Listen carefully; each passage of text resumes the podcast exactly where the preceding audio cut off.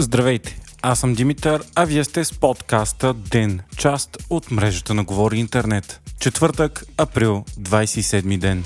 Продължаваме промяната Демократична България отказаха ултиматума на ГЕРБ да предоставят предложения за свой кабинет до края на седмицата. От коалицията заявиха, че няма да изпълнят поставеното по-рано искане на Бойко Борисов да види нейния проекто кабинет, за да реши дали да го подкрепи. Андрей Гюров от коалицията заяви, че по никакъв начин те не смятат да играят играта на ГЕРБ с сваляне на картите и ходове, които ги притискат. Въпреки това обаче продължават преговорите между двете първи политически сили, като другата седмица седмица се очакват да бъдат избрани председателите на парламентарните комисии едно от предложенията е ГЕРБ да поемат водещите парламентарни комисии в замяна на подкрепа на правителство с втория мандат. Очаква се комисиите да бъдат гласувани следващата седмица, а до тогава депутатите няма да могат да започнат обсъжданията и гласуванията на законопроектите. След като от вчера пък ГЕРБ, СДС и ППДБ заговориха за обща управленска програма, давайки се по-ясни сигнали, че са на път към съставяне на правителство, днес на среща експертите по финанси и економика на двете партии показаха и разбирателство за бюджета за 2000 2023 година.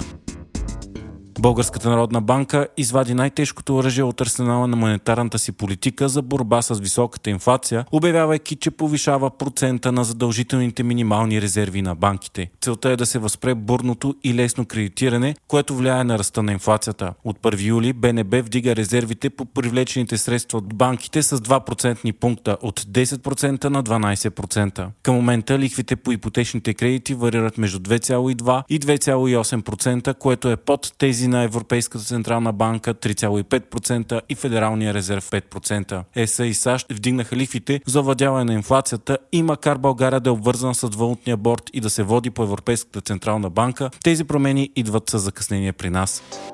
Служебният външен министр Николай Милков каза, че има безпредседентно увеличаване на руските хибридни атаки, насочени към България. Това се случи на конференцията за противодействие на тези атаки, организирана от Софийския форум за сигурност. Според Милков, руските атаки подкопават устойчивостта на България и оттам на нашите демократични ценности и процеси.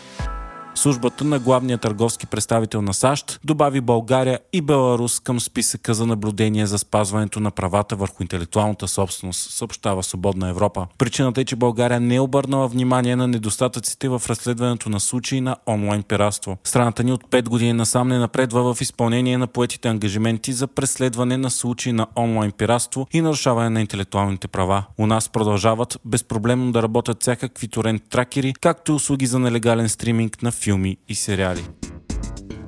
Вие слушахте подкаста Ден, част от мрежата на Говори Интернет. Епизодът подготвих аз, Димитър Панайотов, а аудиомонтажът направи Антон Велев.